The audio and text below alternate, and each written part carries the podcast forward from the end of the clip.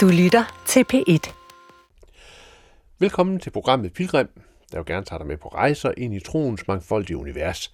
Jeg hedder Anders Laugesen, og i dag der kan du her i programmet høre om kvindelige middelaldermystikere.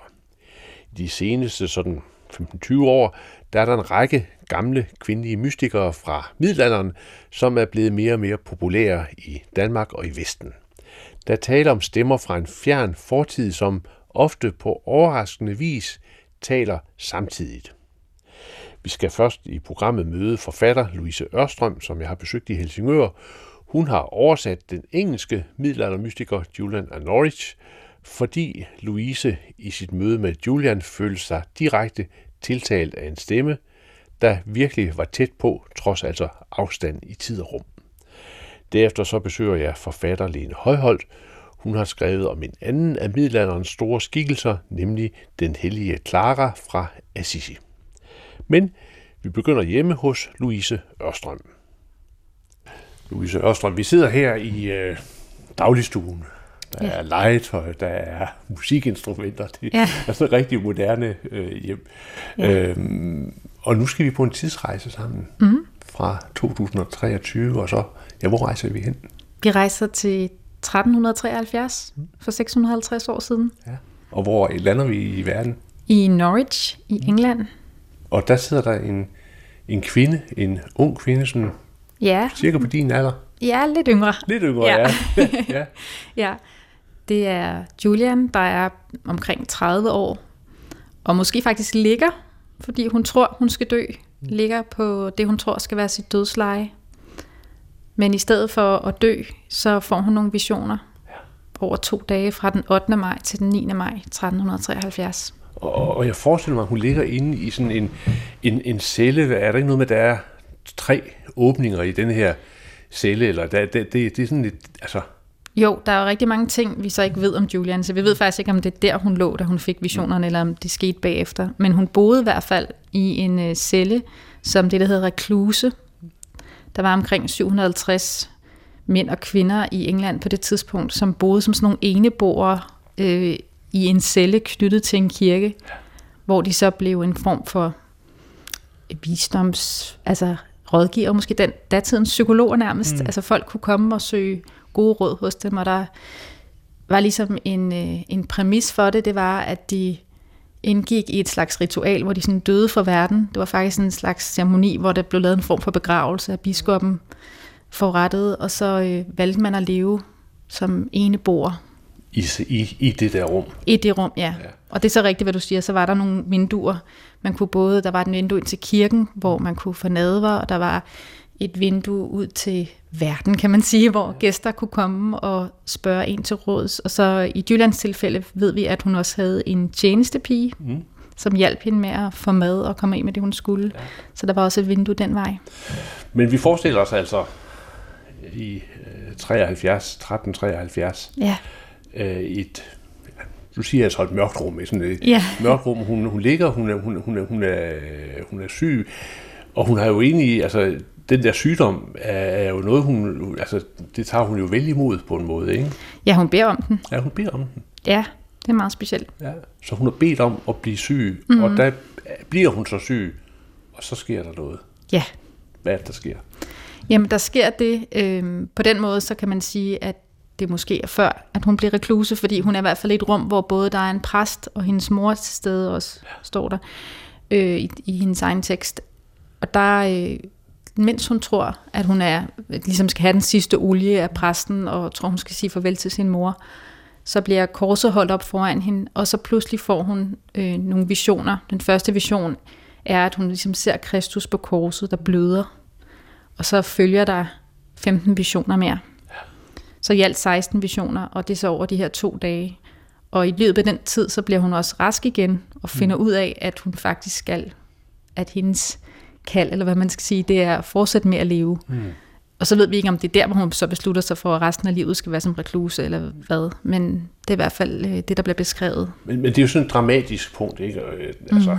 i et menneskes liv, men det bliver jo på sin vis også et af de dramatiske punkter i, øh, i teologiens historie, ja måske kunne man sige kulturhistorien, fordi Julian Anoris, de visioner, hun får øh, over de to dage, bliver så grundlaget for øh, inspiration til en, til, en, til en hel masse mennesker. Du er så en af de Ja. seneste i rækken, ikke? Ja. Øh, men, men vi skal lige have det der sådan omkring Julian på plads, øh, Ja. fordi du får de her visioner, og så går der, er det 20 år, 15-20 år. Ja, så, så er der, øh, i dag har vi to tekster. En kort tekst, hvor hun beskriver de her visioner, og den er formentlig, der er forskerne er lidt i tvivl, men den er formentlig skrevet få år efter, hun fik de her visioner. Og så er der en anden tekst, som er en lang tekst, der er skrevet 20 år efter den første. Det vil sige, at hun har, og det er noget af det, jeg synes er meget spændende ved hende, at hun ligesom har mediteret over de erfaringer, hun har gjort sig, formentlig i cellen der, i over 20 år, og så har hun skrevet det igen, øh, og, øh, og det har også en helt anden form, altså det er meget længere, men også lidt mere sådan, hun, hun folder lidt en teologi ud, hvor det første måske kan læses lidt som sådan selvbiografisk på en måde. Og nu kunne man jo selvfølgelig godt tænke sig, jamen altså, 1300-tallet og kvinde og mørke omgivelser osv. Ja. Altså, det kan være, det, hvad sådan har sådan en tekst at, at sige også i dag. Men du læser teksten, du sidder Ja. på en café, og så siger det bum. Ja, nu hopper vi en del år Nu frem, kan man, år frem, ja. men alligevel et år, til- nogle år tilbage, for det var i 2007, mm. jeg læste Julian for første gang. Øhm, og jeg, var, jeg har læst litteraturvidenskab, og var på et studieophold i Canada, og jeg havde et fag, der hed Early Women's Writing, øhm, hvor at vi skulle læse Julian. På det tidspunkt skal det siges, at jeg var allerede ret optaget af kristen mystik, så det var ikke sådan fremmed for mig med det univers. Altså både det med, at hun beder om at blive syg lige frem, og blodet og sådan noget, det er en tærskel på en måde, man skal over, kan man sige. Og jeg, og jeg ved heller ikke stadig, hvad jeg skal mene om det. Men jeg kendte ligesom det univers, og også opvokset øh, i en frikirkelig tradition, så jeg kendte Bibelen ret godt og sådan noget. Så, så det skal måske lige siges, at, øh, at der var ligesom en, en var baggrund. Der var nogle forudsætninger. Men jeg havde ikke læst den her tekst før, og jeg sad på en café, jeg kan lige så tydeligt huske det, jeg sad over for universitetet på en café og læste, det var så den korte version af Julians tekster, og blev bare fuldstændig rørt, øh, fordi at der var en stemme hos hende, som jeg ikke havde oplevet før, og jeg følte lidt, at hun forstod mig, eller altså sådan, at, at det var helt vildt. Måske havde det også at gøre med, at øh, selvom at jeg havde fået revideret med lidt på det tidspunkt mit syn af, hvordan vi tænker historie, så alligevel så, så havde jeg nok stadig en forestilling om, at nu skal jeg læse en tekst fra den mørke middelalder, Ja, ja, ja. som jeg skulle holde et oplæg for, for resten af holdet der på, på øhm, universitetet. Men jeg blev bare slået over, at den var så velkendt, den stemme. Mm. Altså, jeg, den er meget personlig, Julians stemme. For det første, så, øh, så øh, litterært er det en meget smuk tekst. Mm. Så jeg blev slået over, hvor, hvor smuk den var. Men så var der netop også noget ved den personlige, altså en stemme simpelthen, som, som rørte mig. Det her med, at man ved utrolig lidt om Julian. Sådan, man ved ikke engang, altså som, som man også kan høre, så er det et mandenavn faktisk. Mm. Men hun blev opkaldt efter den kirke, hvor hun var rekluse. Der er rigtig mange teorier om, var hun en nonne, var hun enke, havde hun mistet sine børn under pesten, og var mand og børn under pesten, eller så der er mange gætterier, men egentlig ved man utroligt lidt biografisk om hende, men man lærer hende alligevel at kende i teksten. Så det var, det, det var, det var meget tydeligt for mig, at det var et menneske, vi havde her med at gøre, der havde haft nogle erfaringer, og som øh, havde en personlighed, jeg også lidt, altså uden sammenligning i øvrigt, men sådan kunne genkende det her med at, at være egentlig sådan fremtræder, hun synes jeg, som meget følsom, ja. men også meget sådan tænker, altså reflekterer frem og tilbage over tingene og tvivler på sine egne erfaringer. Det havde jeg heller ikke oplevet hos andre mm. mystikere, og i det hele taget ikke særlig mange tekster øh, omkring sådan kristendom. Øh, øh, jo, noget tvivl, men altså det, det var særligt for hende, synes jeg, der var den her personlige stemme, hvor hun øh, mødte mig på en eller anden måde. Og jeg læste simpelthen den her tekst i et streg, Ja. Og opdagede ikke, at caféen var ved at lukke. øh, og så har det... Altså, så, Så er du rejst med teksten så har jeg egentlig siden. rejst med teksten siden, ja. Og jeg ikke, føler mig ikke færdig med den. Så man kan godt sige, at du har været pilgrim med, med Julian. Det er jeg. Eller, det, Det er, er jeg. Det er du, ja. Det Ja. er du, ja. Fordi, øh, altså, for så at, ligesom at forstå, hvor, hvor, hvor altså, på en måde enestående den der tekst er, ikke, så skal vi jo forestille os, at hun er i et system, der er mandsdomineret, Ja. som i den grad er styret af kirkelige forordninger og Ja, øh, teologi, og jeg skal komme efter dig, ikke? Mm. Og så er det jo faktisk sådan, at hun, øh, at hun på en måde sprænger grænserne, ikke? Jo. Med den der sådan blide, søgende stemme. ja. Hvad, hvad, er det, hvad er det, hun går, altså blandt andet i kødet på, eller hvad er det, hvor, hvor er det, det der, den eksplosion i forhold til samtiden, sker? Ja, der er flere ting, men det, hun hele tiden lægger vægt på, det er kærligheden. Det kan lyde meget enkelt, men det har i hvert fald det har nogle helt utrolige dybder hos mm. hende, synes jeg. Øhm, jeg har jo oversat teksten til dansk, ja. og der har jeg kaldt den også kærlighedens åbenbaring. Det hedder lidt forskelligt på engelsk. Der er også en, der hedder Showing of Love. Det kan jeg ret godt lide. Det er lidt svært at oversætte, men øhm, det er det her med, at, at Gud viser hende hans kærlighed. Mm. Og igennem alle visionerne, der ser hun, får hun både indblik i en, en sådan klassisk ting og central ting i kristendommen, netop det her med kristi, kristi lidelse. Men fokus er ikke på altså skyld, eller på den måde, fokus er på altså den kærlighed, han ja. gjorde det med. Ja.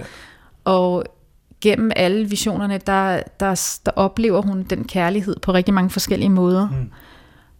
Og det i sig selv, at hun oplever den kærlighed, og det ligesom er udgangspunktet, øhm, det gør noget helt særligt. Ja.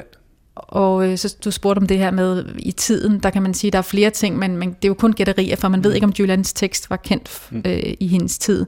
Men hun har lidt en kritik af kirken, øh, og en frustration over, hvordan kirken netop virker mm. så fordømmende, når hun kun ser kærlighed i Gud. Og hun har også, hun siger også, øh, hvorfor skulle jeg ikke tale, fordi jeg er en kvinde? Mm. Og så er der det hele det her med, hun taler meget om Gud som mor, ja. og Kristus som mor, så der er ligesom flere ting, som øh, nok havde været problematisk, hvis teksterne var kendt ja, på hendes tid. ja, ja. præcis. Og, og teksterne er også kun overlevet, fordi nonner simpelthen har gemt dem i forskellige klostre. Ja. Så det er også en fascinerende historie i sig selv. Givet fra kvinde til kvinde, det ja. kan man sige.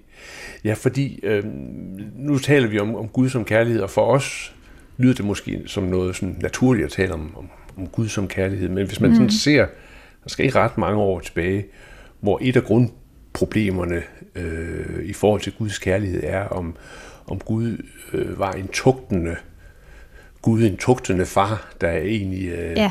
øh, så på mennesket som en sønder, som, som noget, der, der virkelig skulle rystes, og så offrede han sin søn for, at der skulle ske et eller andet, og hvor, hvor, hvor Guds kærlighed i hvert fald i bedste fald kan siges at være sammensat. Ikke? Mm. Og, og der kommer Julian jo så ind med en erfaring, som siger noget andet. Ja. Er ikke nogen tanker, men en erfaring, der mm. simpelthen bryder med den der på en måde teologiske konstruktion, som, så vidt jeg kan se, går tilbage til blandt andet Augustin og Thomas Aquinas. Ja. Jamen hos hende er det hele tiden kærligheden, der kommer først, og du kan have ret i, at det måske kan lyde banalt eller enkelt eller noget, men det, det synes jeg faktisk ikke, det er, fordi jeg synes, der er så mange netop dybder i det. Øhm, jeg kom faktisk til at tænke på, nu refererer jeg lige til et af dine, andre, dine andre programmer, mm. men du havde et program, hvor du var på Atos med din søn, ja. og hvor du lige nævnte, og det kunne jeg godt lide, det der med, at kristendommen var et blik. Mm. Og det tænker, der tænker jeg faktisk på, at det kunne man godt øh, altså, vende tilbage til den her sammenhæng, fordi hvad er det så for et blik? Ja. Hvad er det for et blik, vi ser på hinanden med, og hvad er det for et blik, vi tror, Gud kigger på mm. os på? Ja. Og der, øh, der kan man, må man bare sige, at selvom at, øh, jeg er også opvokset i en tradition, hvor der blev talt meget om, at, at Gud elsker os, så øh, er det ikke altid, kirken har været det bedste billede til at vise det kærlige blik. Der har måske gennem tiderne i forskellige konstellationer været meget fordømmelse. Mm. Og som du siger, ofte en fortælling om, at der var den her vrede Gud, som øh, var vred over menneskets synd. Og så var det ligesom sådan en slags plan B, ja. så at, at Jesus skulle komme og fikse det, eller sådan. Det er slet ikke sådan, jeg tror på det nu, men, øh, men det, det er da en fortælling, som, som sidder... En, en dyb ting i Ja, fuldstændig, og det ligger der stadig. Altså, det er ikke længe siden, jeg talte med et menneske, som, som ikke var optaget af kristendom på den måde, og hvor jeg prøvede at forklare nogle af de ting, der optog mig for tiden, og og, og så sagde vedkommende, jamen det er jo sådan, altså, altså ja. med den vrede Gud ja, og ja. plan B, det er jo sådan, det er. Ja. Øh, så, øh, så det er jo noget, der, det er jo en forestilling, der stadig lever. Ja.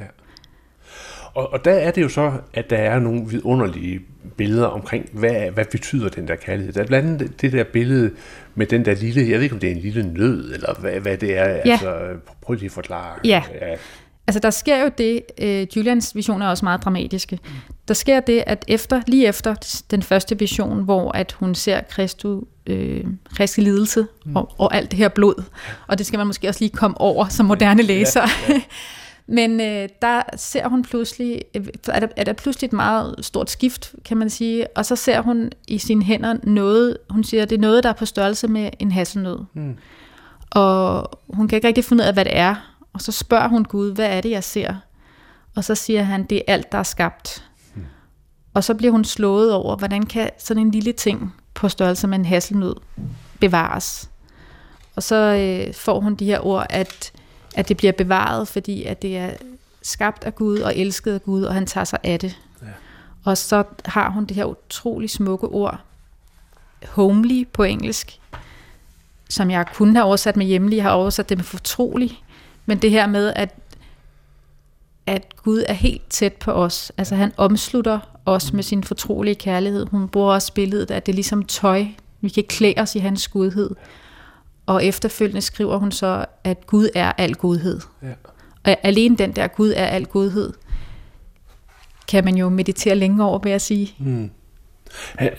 Hun skriver på et tidspunkt her, elsker man alle sine medkristne, elsker man alt, der eksisterer. Ja. Og det går jo også ind i det der billede med, at her er alt, som jeg holder af. Altså sådan ind i sådan en klimakrisetid og økologisk sammenbrudstid og sådan noget, der er det jo et utroligt stærkt billede, som ja. en kvinde fra slutningen af 1300-tallet viser os i dag. Ikke? Jo, det synes jeg også. Altså, ja, der, der, der er håb på sin. Ja. Jo, men den der vision af, at, at, at man kan sige, nu sidder vi og kigger ud i din have, og mm-hmm. der er blomster, og der er lys, der falder på bladene, som vifter i vinden osv. Og, og, og, og, og med et blik, så kan man sige, at der er blomster, der har farver, og de, de blæser nu, ikke? Men, men set i lyset af det her, så kan man sige, jamen, ind i det blik, som vi kigger ud i haven med, med det kan vi også fange Guds kærlighed i den skønhed. Ikke? Altså ja. i skønhedens øjeblik, at vi er forbundet til det, der er meget større, det der ligesom har skabt alt det der. Ligesom. Og det er, jo, det er jo en fantastisk på en måde vision at have at gå ud i verden med. Ja, lige præcis. Altså hos Julian så er alt godt et udtryk for Guds kærlighed. Så netop det der med naturen, kigger man på et enkelt blad, ja. så er det et udtryk for, for Guds kærlighed. Øhm, så, så det er sådan en alt omfavnende og øhm, også meget skabelsesorienteret ja. teologi. Ja. Og, og, og, og igen, hvis, altså, vi skal også have det historiske blik på, mhm. fordi mm. øh, på det tidspunkt, og, og så jo også videre frem, der er menneskets fremfærd i forhold til alting, også omgivelserne jo barsk og hårdt, og ja. altså, øh, vi har aldrig været rigtig øh, gode til at tage vare på, i hvert fald det har ikke, ikke ligget sådan i traditionen, og der kommer så en helt anden stemme ind her, ikke? Altså en, på en måde en nænsomhedens stemme, kan man ikke sige det? Jo, det kan man sagtens sige, og man kan også sige, nu sagde du, spurgte du tidligere om det der med opgøret med tiden, der var mange ting, man kunne pege på, og nu kommer jeg også lige til at tænke på en ting, som jeg også synes er meget fascinerende. Det er jo, nu skriver jeg selv, og jeg ved, det er jo meget vigtigt, hvordan man starter og slutter en tekst. Mm. Og den korte tekst, hendes korte tekst, Julians korte tekst, der slutter hun med et opgør med frygt. Mm.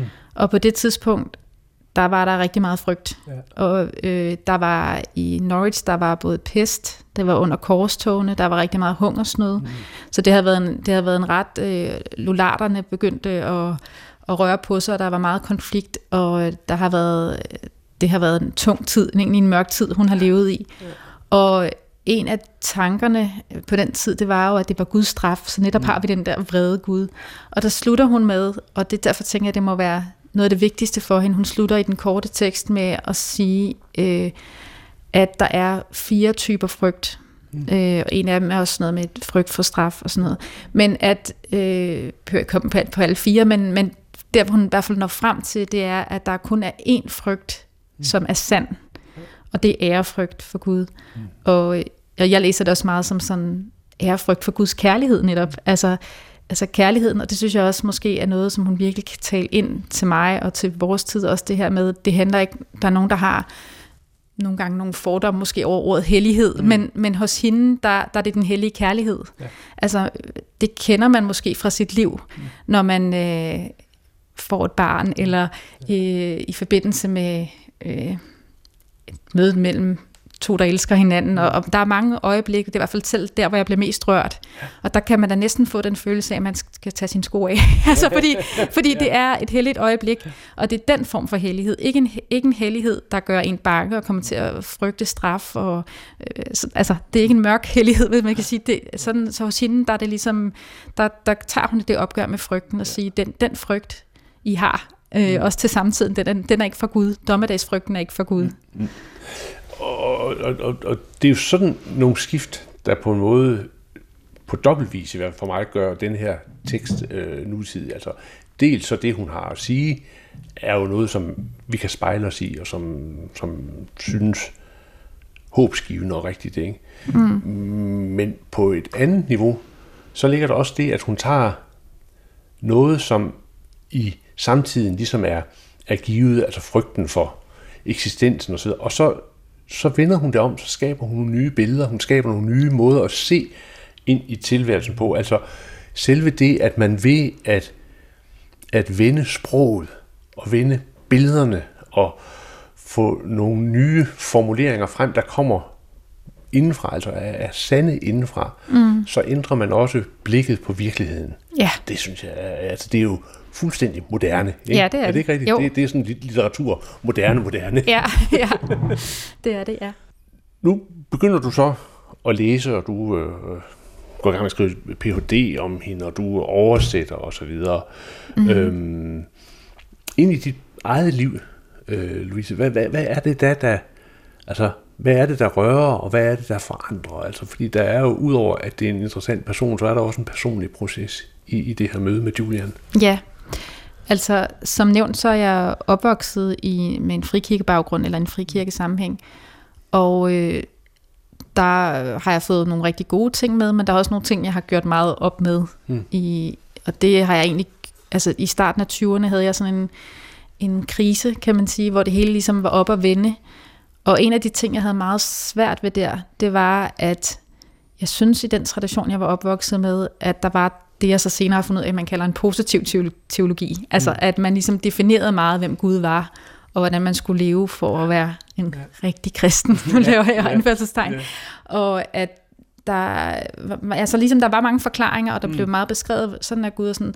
Og, øh, og Bibelen blev læst på en ret bestemt måde. Mm.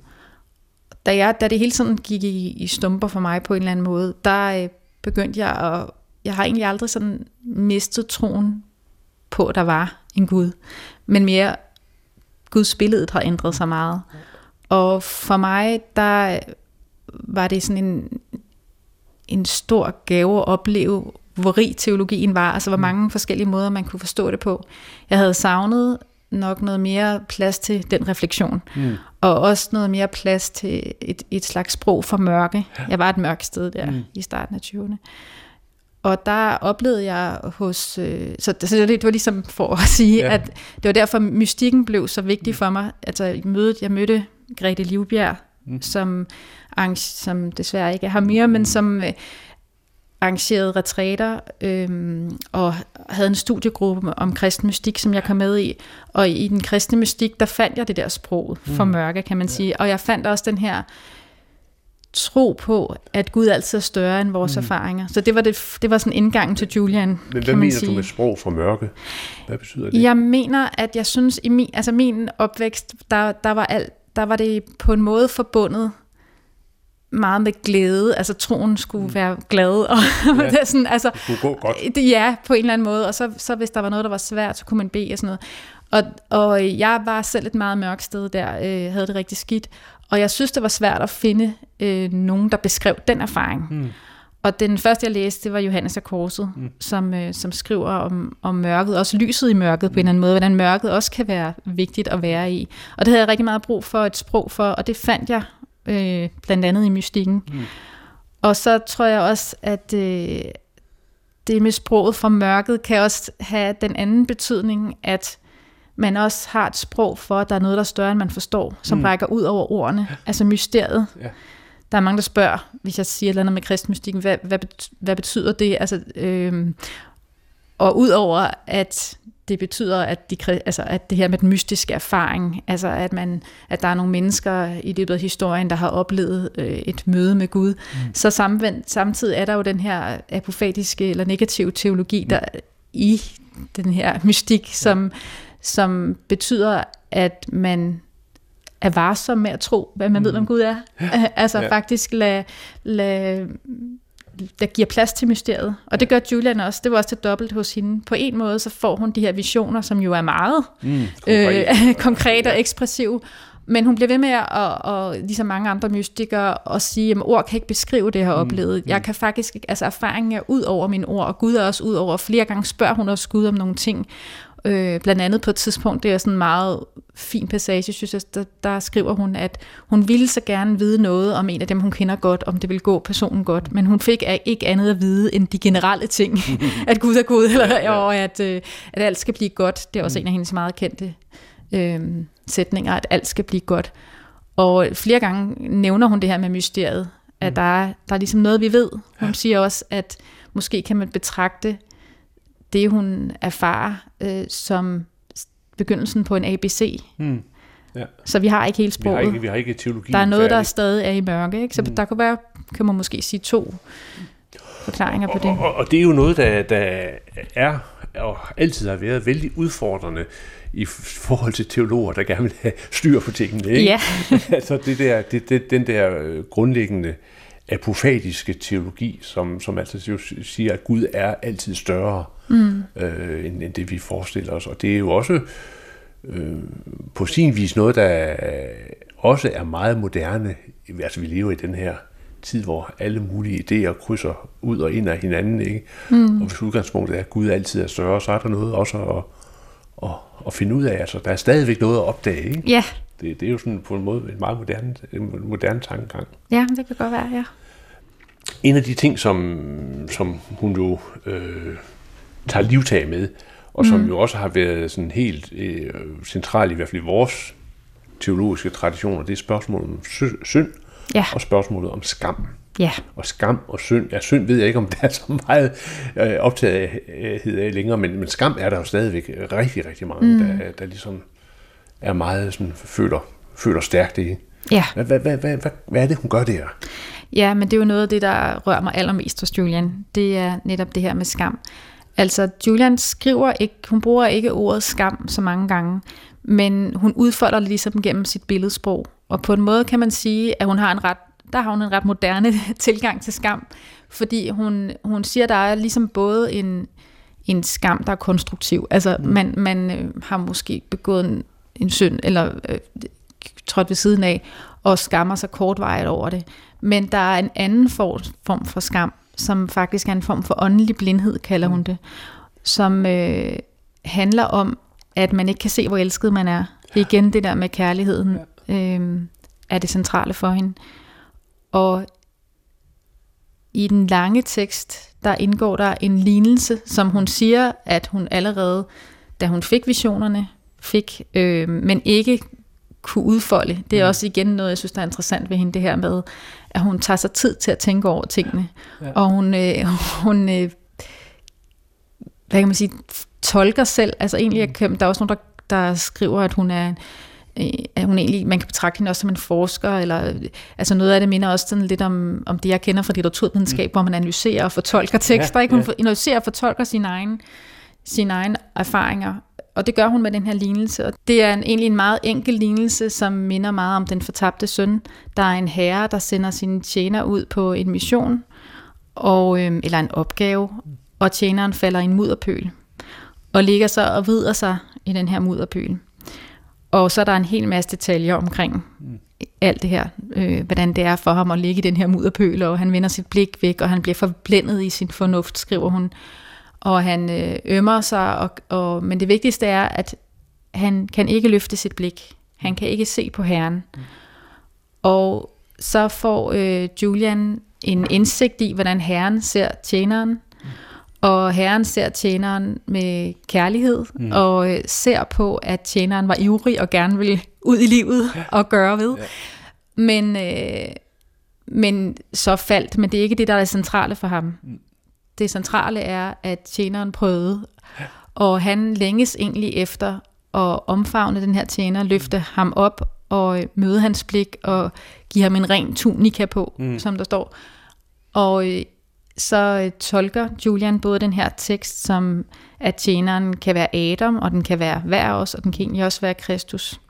Men det, der er vigtigt i forhold til skam her, det er, at hun beskriver egentlig skammen i billedsprog på den måde, mm. at tjeneren vender sit blik ved. Det er sådan klassisk helt tilbage fra syndefaldet, hvor Adam og Eva skammedes over mm. blikket på dem. Det her med blikket er meget vigtigt ja. i skam, inden for skam. Øhm, men hos hende, der handler det, der, der siger hun egentlig, som jeg forstår det i hvert fald, at det er ikke vores synd, der er mm. mellem os og Gud, men vores skam, altså vores manglende tro på vores egen værdighed. Mm. At vi ligesom bliver så forblændet i vores fornuft og, og skammer os over dem, vi er, og hvad vi har gjort. Der kan man sige, der kan det også nogle gange være sådan lidt, der er mange, der er meget optaget i at skelne mellem synd og skam, hvor synd er noget, man gør, og skam er noget, hvem man er. Og det er også rigtigt nok, men jeg tænker også nogle gange, at der kan være sådan lidt en glidende bevægelse mm. i det, mm. at det, det kan måske starte med en skyldfølelse, som kommer over i skammen. Det er også mm. typisk mig, og så er jeg ja. sådan her, jeg er ikke værd at elske. Mm. Og der er det så, Julian siger, det er åndelig blindhed, fordi at Gud har hele tiden sit kærlige blik rettet mm. mod os. Og skammen, den opløses, så at sige, i det blik. Ja. Og det hun så viser i den anden fortolkning af lignelsen, det er, at øh, man også kan opfatte Kristus som den, der blev sendt afsted, faldt, men til forskel fra den første del af lignelsen, så bevarede han hele tiden sit blik på Gud. Mm. Øhm, bevarede sin tro på sin værdighed, ja, kan man sige. Ja, ja. Den måde at, at, at, at se øh, skam på, øh, er, er det noget, man også øh, kan bruge, hvis nu man ikke har et Guds begreb, ikke har et forhold til det med Gud? Jamen helt sikkert, tænker jeg. Altså, da jeg skrev, jeg skrev så noget af en PhD, og så stoppede jeg igen. Men den handlede om, øh, om det her med skam. Mm. Og der kunne jeg jo, og det, det synes jeg var jo så fascinerende se, at i den retning skamforskningen gik, mm. det, det, det var, der var Julian faktisk meget moderne. Altså hun kunne ligesom tale ind i den, fordi det er også den her forståelse af, at, øh, at det ikke er entydigt med skam. Der, der er selvfølgelig det kan være farligt at leve skamløst, mm, yeah. og, og skam har måske en, en, en social funktion nogle gange, men at, øh, at der også kan være den her destruktive skam, mm, yeah. øh, hvor mennesker ikke kan se deres egen værdighed. Mm. Men, men jeg synes nu, at der er et, et andet perspektiv, som, som, mm. som rørte mig, da jeg læste det, nemlig det, at, at øh, den andens kærlige blik opløser min skam. Ja. Og det er jo sådan på en måde almindeligt menneskeligt. Ja. Ikke? Men altså det, hvis man, hvis man tør lade tør lade den anden se på en med kærlighed. Altså hvis man tager imod øh, kærligheden, mm. den andens kærlighed, så sker der noget. Ja, altså det er, jo, det er jo meget dybt psykologisk på en måde, det der, ikke? Ja, Også det her med, at kærlighedsforhold kan ikke rigtig fungere, hvis den anden ikke tror på, mm. at han, hun er værdig til at blive elsket. Ja. Så, så bliver det ved med at være, altså hvis man ikke kan løfte det blik, ja. og hvis man ikke tør løfte det blik og kigge øh, den anden. Jo, men også i det, altså en ting er, at man tror, man er værdig til at blive elsket, men, men det andet er jo det øjeblik, at du bliver ramt mm. er kærligheden sådan ubetinget, ikke? Ja. Så sker der jo en forvandling ja. indenfor. Altså det er, jo, det er jo kærlighedens forvandlende kraft. Fuldstændig, ja. På en måde. Mm. Der kunne man jo godt, når man sådan ser på hele problematikken omkring øh, kropsidealer og nu siger jeg unge kvinder, men det kan sådan set jo være, være, være alle mulige mennesker også, ikke? Men altså, hvis man ser ind på det, så, så kunne man jo godt øh, gøre sådan nogle tanker omkring, øh, om det i virkeligheden også bunder i en kultur, der ikke formår at se med kærlige blikke mm. på dem, der måtte være lidt anderledes. Eller, altså, at, at det transformerende kærlige blik ikke har så gode betingelser. Det, det har du fuldstændig ret i. Altså, jeg tænker, at skam har meget at gøre med idealer. Mm. Altså den her skam over ikke at leve op til nogle idealer. Ja. Og den er jo desværre meget relevant. Er jo et eller andet forhold imellem tid og oplevelse, Mm. Altså sådan noget som en kvindelig mystiker, der sidder i et mørkt værelse i 1300-tallet.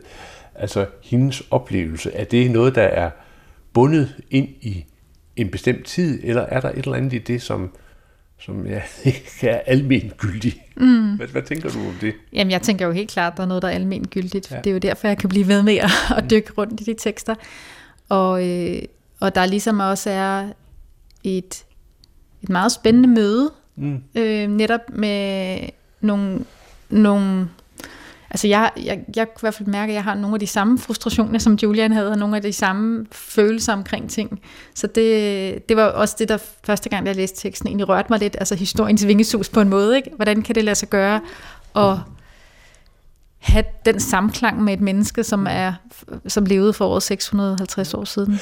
Men, men, men hun, hun levede som reklusa, altså ja. øh, i det, den her celle. Ikke? Du øh, lever med en familie og børn, ja. ikke? Hun øh, var alene. Øh, du lever i et kærlighedsforhold med din mand.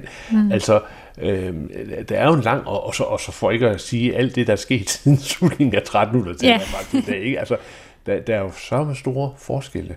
Mm. Hvad er det, der binder jer sammen?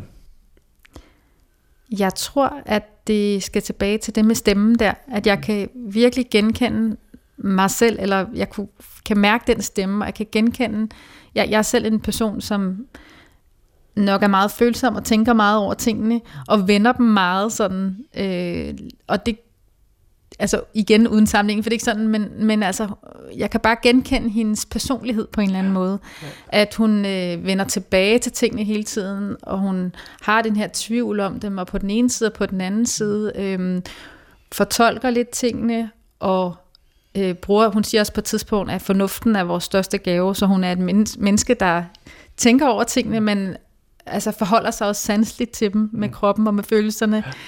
Og, og derfor er hun på en eller anden måde, selvom at, at hun jo bare, bare er en stemme, så er hun et menneske. Altså, det, det får ligesom teksten for ligesom krop, hmm. når man læser den, synes jeg. Og øhm, så er der flere ting. Nu har jeg nævnt det der med skam, som jeg også selv, hmm. øh, er en problematik, jeg også selv kender. Øhm, og også på et tidspunkt har hun en, en passage, hvor hun skriver om, hvor frustreret hun er over kirken. Hmm hvor hun siger, jamen hvordan kan det være nu, når jeg oplever, at Guds kærlighed er så dyb, at jeg ikke ser det i kirken, at det ikke er det blik, jeg synes, kirken ud af mennesker med. Mm. Og der må jeg sige, den, jeg, jeg, jeg kan faktisk huske, at jeg sad på biblioteket på et tidspunkt over i Canada, og øh, da jeg skrev speciale, jeg skrev mm. speciale om Julian, hvor jeg så sad og læste det her stykke og begyndte at græde på det der bibliotek, fordi jeg blev så rørt over, at hun havde den frustration for så mange år siden, som jeg kunne genkende. Og der mener jeg nok sådan lidt kirken med stort K, fordi mm. det er ikke for at hænge nogen bestemte mm. samfund ude. Jeg har oplevet nogle ting, da i min opvækst i frikirken, jeg har også oplevet noget i nogle andre kirkesamfund, og i de store billede hører man jo altså de her katastrofer, der har været omkring ja. øh, magt og misbrug og, og øh, seksuelle overgreb og alle de her ting inden for kirken. Og det er en sorg, mm. synes jeg, ja. at men på, eller jeg har det i hvert fald sådan, at jeg er næsten mere i tvivl om kirken, end jeg er i tvivl om Gud. Eller jeg mm. synes, kirken ja. er en svær størrelse. Og jeg øh, blev meget rørt over, at selv hende, som jo, altså man skulle faktisk godkendes af biskoppen, som jeg vist nævnte til at, at blive rekluse, og hun levede jo op af en kirke, og har mødt alle de her mennesker, som jo altså var kirkegænger, det var alle jo ja. på den der tid, men, men, øh, men alligevel så, så, øh, så ser hun det her misforhold, mm. og bliver virkelig frustreret over det. Og det, øh, det er i hvert fald en frustration, jeg kan genkende. Mm. Sådan øh, ind i forhold til dit eget trosliv. Ja. Altså, der kan man høre, at du har fået, fået en masse med af Julian og Norris, men, men sådan i det hele taget det der med, med mystikken, altså ja. de gamle mystikere, hvad, hvad er det for noget, de ligesom kan, kan bidrage med i, i tiden, fordi der er jo en, øh, en stor øh, hvad skal vi sige, interesse for at læse de gamle øh, mystikere. Ja, jeg tror, at det er fordi, at der er plads til netop mysteriet. Mm. At der er plads til det, der er større, og så også, at, at folk måske synes, og det synes jeg i hvert fald selv, at det er spændende at læse om nogle personer, der har haft de her erfaringer. Det er ikke sådan, at jeg selv jæger sådan nogle erfaringer. altså det er ikke sådan, jeg læser det. Det er mere, at, øh, at jeg tror, at, at troen får liv på en eller anden måde, når, man, øh, når, man, når det bliver omsat til, til nogle erfaringer. Og der kan man selvfølgelig læse Bibelen, men der er også forskellige, vi er også forskellige som mennesker, og mm. vi er mm. forskellige personer, derfor tænker jeg heller ikke, at at alle bliver ramt af Julian, som jeg måske gør, men så er der måske nogle andre mm. personer, de bliver, altså vi, har, vi er jo alle sammen, vi er jo en bred palet af mennesker, ja. så jeg tænker også, at det har meget at gøre med, at man måske finder nogle, nogen, man kan spejle sine mm. erfaringer i. Ja.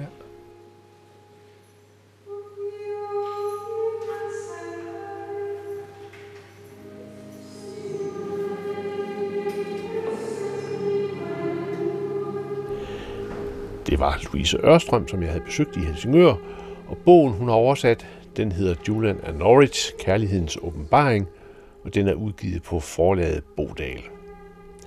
Der er udkommet en række bøger på dansk om kvindelige mystikere, så som Hildegard von Bingen, Teresa af Avila, den hellige Birgitta af Vartsna og andre. En af de seneste er skrevet af Lene Højholdt. Den hedder Frans og Clara. Jeg har besøgt Line Højholdt i Rønde. Line Højholdt, du har skrevet om Clara, den hellige Clara. Hvad er det, der har fascineret dig ved den gamle middelaldermystiker? Altså, jeg blev jo meget optaget af Frans af Assisi, og, øhm, og, og altså, besøgte Assisi rigtig mange gange. Øh, men det var ligesom om, at Clara var lidt usynlig. Hun har sin store kirke i byen, men, men der var ligesom ikke, det var ikke så nemt at komme øh, i kontakt med hende. Andet når man kom ind i hendes kirke, så var der de der nonner, som lever i klausur, altså som øh, ikke kommer ud, men som man dengang kunne se ved, øh, ved Klares sarkofag, mm. og som måske sagde nogle, nogle få ord i sådan en meget fin stemme, og man kunne høre dem synge med stemmer, der var ligesom overjordiske. Ja. Det var næsten den kontakt, jeg havde til det. Men så pludselig er der kommet så meget mere frem omkring hende, og, og det har bare Jamen, jeg synes bare, det er så meget. Hvad, hvad, hvad var hun for en, en, en person, Clara, og, og hvornår, hvor er vi henne sådan rent tidsmæssigt? Altså, hun blev født i øh, 1193 eller 94, øh, og var altså sådan 12 år, måske yngre end, øh, end Frans. Og hun var en ung øh, adelsjomfru, som bare ligesom... Øh, ikke havde lyst til at gå ind på denne verdens præmisser, ikke lyst til at blive gift, ikke lyst til at hun, hun, hendes mor var en meget from kvinde, og det var ligesom om fra begyndelsen af livet, var hun sådan, blev hun opdraget af sin mors øh, godgørenhed og bønsliv, og, sådan, og, og, og det kom til at fylde så meget for hende. Og så var Frans der jo, og hun så den der unge mand, der ligesom faldt uden for alt i byen, og som folk foragtede, fordi han levede, som han gjorde, og senere begyndte de måske at beundre ham, men, men det var som ligesom, det fyldte hende, og hun fik arrangeret nogle få møder med ham. Og øh, altså, det gjorde så dybt et indtryk på hende, så hun bad om, at han ligesom ville øh, overtage ansvaret for hendes liv. Og, øh, og, og, og det sagde han ja til, og så var hendes liv ligesom givet ind til en kvindelig vej. Og, og han levede jo sådan et, et øh, meget enkelt liv, ikke? Altså et, et, et exceptionelt sådan fattigt liv der i jo. Umbrien i Italien. Ja. Øh, så, så, så det, at hun ligesom sagde, det er den vej, jeg også gerne vil gå, det var jo et kolossalt spring, altså fra, fra der, hvor hun kom fra, ikke? Et kolossalt spring. Og altså det eneste, der betød noget for Frans, det var jo Kristus. Og, øhm, og det var nyt, fordi altså før ham, der var det ligesom den opstandende Kristus, man fokuserede mest på. Men, men med Frans, altså han ville ligesom gå nye veje, som var mere knyttet til at være i verden. Og derfor var det Jesus i verden. Så, så han levede sig ind i Jesu liv på en helt ny måde, og det var den der fascination af at være levet ind i Jesu liv, der kom til at betyde så meget for, for Clara, og det blev hele hendes vej. Mm. Nu, nu er du så øh, dykket ned i historien omkring hende, og kilderne og så videre. Øhm, hvad, hvad, hvad, hvad har så rørt dig i mødet med denne her øh, middelalder kvinde, kvinde fra en helt, helt anden tidsalder end, end, end vores? Jeg synes, at både altså med hende og med Frans, det der er helt specielt for dem, det er, at de lader sig helt lede af en indre inspiration. Og de er parat til at slippe alt, altså alt det, som ligesom vi vil i dag kalde jegets tilknytning til verden, det dropper de fuldstændig og, og lader en inspiration, der ikke er bundet af nogen normer eller almindelige veje, øh, altså stoppe. De, øh, de folder det ud ja. og ser på Kristus, altså Kristus, eller Jesus, som var i verden med stor fattigdom, som blev født i den største fattigdom og døde i den største fattigdom, det bliver simpelthen det, fattigdommen. De vil ikke, altså, de vil være fattigdommen, mm. og det gælder dem begge to. Og Clara, hun kan jo ikke gå ud i verden som Frans, så hun øh, med vilje ligesom valgt, lukker de sig inde i et, øh, i et kloster, som Frans overlader til dem, og der bor de så, og Frans vil have hende til at være abbedisse, men det er ligesom hele tiden, så følger hun den vej, der går, altså bliver et med Kristus. Hmm. Hun kan godt acceptere at være abbedisse, hvis det er en nødvendighed, men så bliver det i hendes egen fortolkning. Hun er den, der tjener. Hun er den, der øh, ligesom øh, ja, tjener de andre og giver sit liv ind i fællesskabet. Mm. Og, og det fællesskab, det er hele tiden en fordybelse ind i Kristus. Og, og det er jo, når jeg sådan læser kilderne, er det, altså hun underviser de der øh, kvinder, som efterhånden strømmer til det der kloster. Og hvor har hun den undervisning fra? Hun får lidt vejledning fra Frans, men ellers er det jo ligesom hendes egen hele tiden fordybelse ind i mødet med Jesus, ind i kærligheden til Jesus, ind i visionerne om Jesus, som bliver hendes vejledning af hendes liv.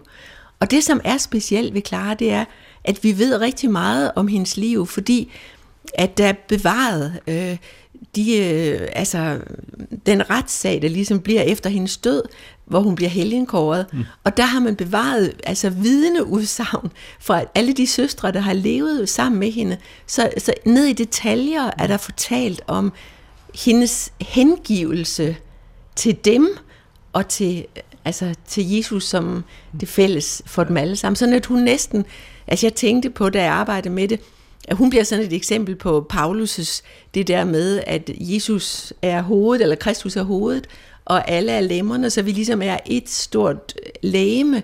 Og det er det, der, der for hende bliver, bliver essensen, det er at blive det læme med sin medsøstre og med verden, som har Kristus som hoved. Hmm. Så, så hun oversætter på sin vis øh, budskabet, Jesu, Jesu liv, ind i sin samtid. Altså hun øh, identificerer sig hun identificerer sig helt, og, og, hun, og, og det bliver sådan et, altså det der meget personlige forhold, det ytrer sig blandt andet i, at hun har visioner af Jesus også som barn, hvor hun, de har set hende nonnerne sidde, eller søstrene sidde med Jesus på skødet, og mm. altså sådan en kærlighedsdimension, som går meget, meget, meget dybt. Ja.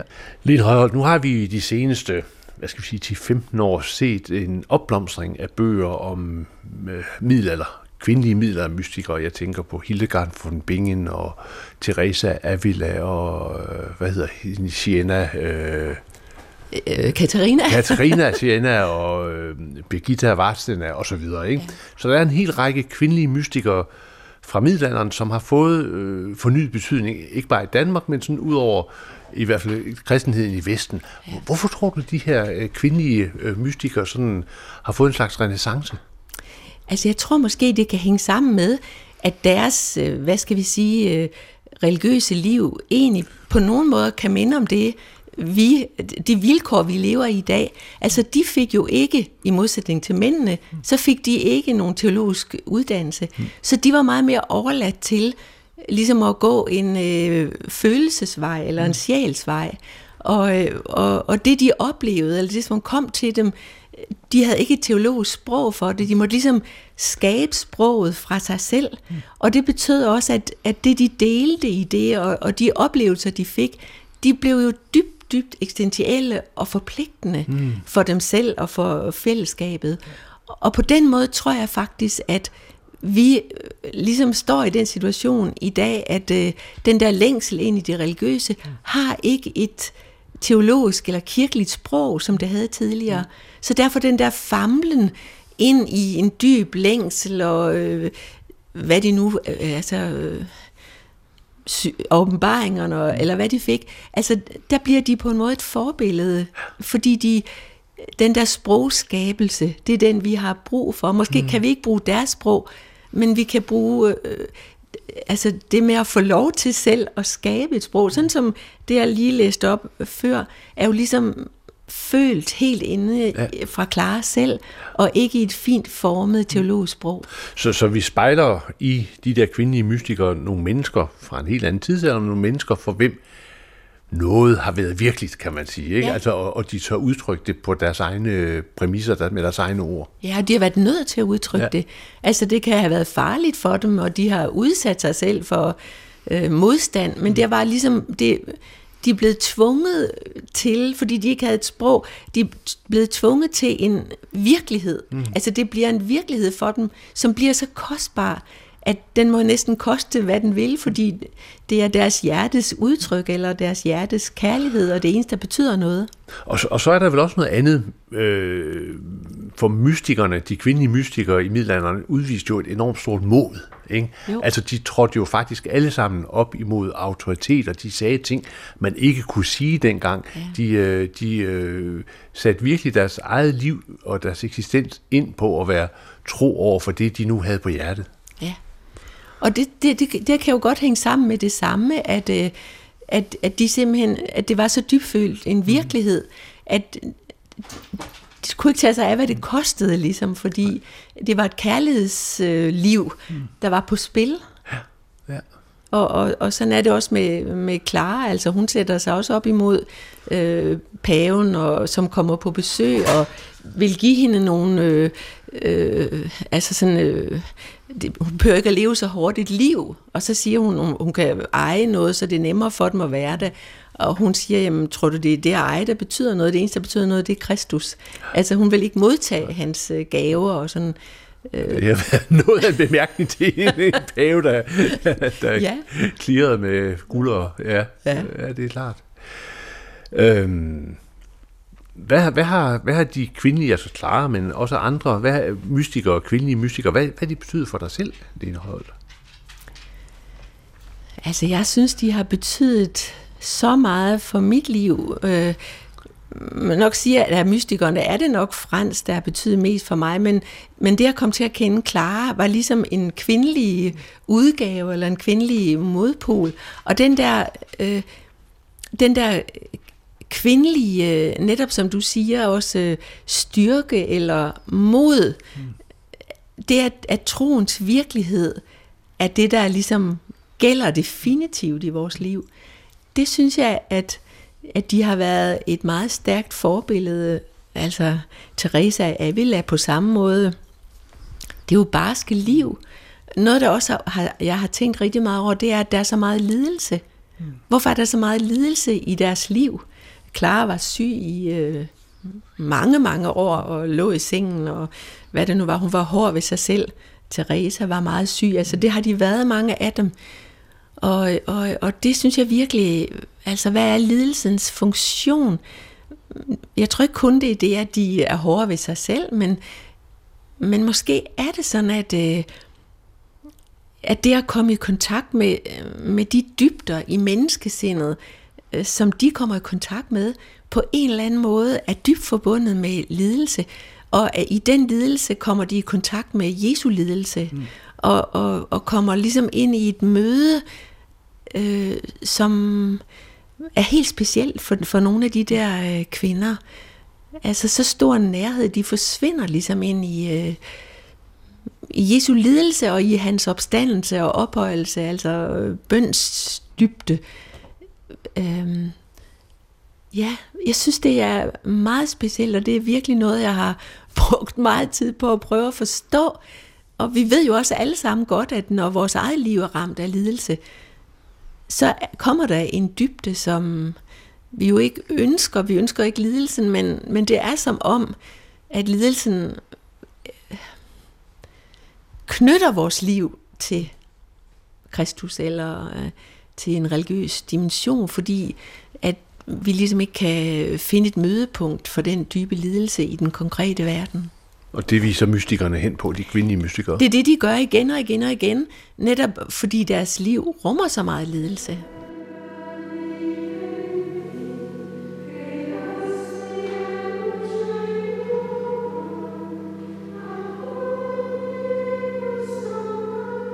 sang af Clarisserne i Assisi. Bogen Din Højholdt har skrevet om Clara, hedder Frans og Clara. Først i programmet, der var det Louise Ørstrøm, jeg havde talt med. Bogen hun har oversat hedder Julian and Norris, Kærlighedens åbenbaring. I sidste uges udgave af Pilgrim, der fortalte Brian Maguire i øvrigt om middelalderens eneste danske kvindelige helgen, Margrethe af Roskilde. Her er der Anders Laugesen, som siger tak, fordi du lyttede med, og på forhåbentlig genhør om en uges tid.